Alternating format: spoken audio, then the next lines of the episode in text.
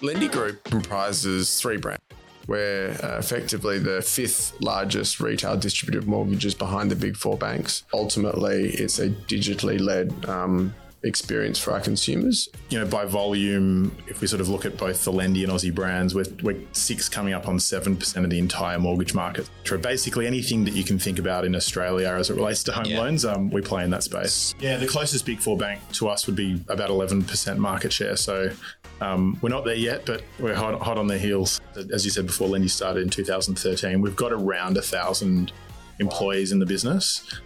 Um, by the numbers, I talked about the market share before. Um, we settle well over $30 billion worth of loans every year. We've got about a $100 billion loan book um, and revenues in the hundreds of millions of dollars. Dave and I both worked at the same company together outside of first jobs, sort of out of uni. 22, 23, we, we left that job and we borrowed $75,000 off our parents each. And we set up our first business in Surry Hills. Both parents were small business owners and kind of always saw that uh, my parents wouldn't describe it like this, but like that hustle that small yeah. business owners have. That business in a very short period of time was very successful. We sort of got to hundreds of thousands of dollars a month in revenue, like in sort of six months. It was, yeah, we paid the paid our dads back and well, we know a thing a bit thing or two around sales and distribution. Like we should have a go at this. And we sort of started unpacking the business model and realized pretty quickly that there was a couple of things that we didn't really know very well. So we didn't really know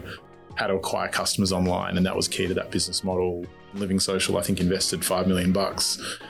You know, fresh with funding, with this you know great concept that was blowing up around the world. And I think over the course of 12 months, we hired 350 people. We opened 30 or 40 markets around Australia and New Zealand. Up to sort of late 2012, and it was crystal clear that there was this massive opportunity in home loans. 300 odd billion dollars worth of annual transaction volume, 1.4, 1.5 trillion dollars of outstanding loans.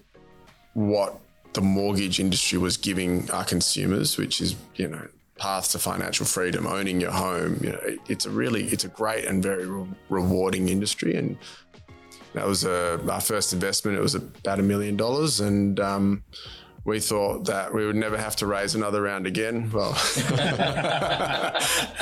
we actually we actually had a um, a VC fund and Macquarie with almost identical term sheets in terms of quantum terms, price, etc., etc. We were about to hit 100 mil a month of lodgements. Um, for context, we do about 4 billion now, but um, about to hit about 100 mil a month when Macquarie invested. Follow us on your favorite podcast player or FinTech Chatter TV on YouTube.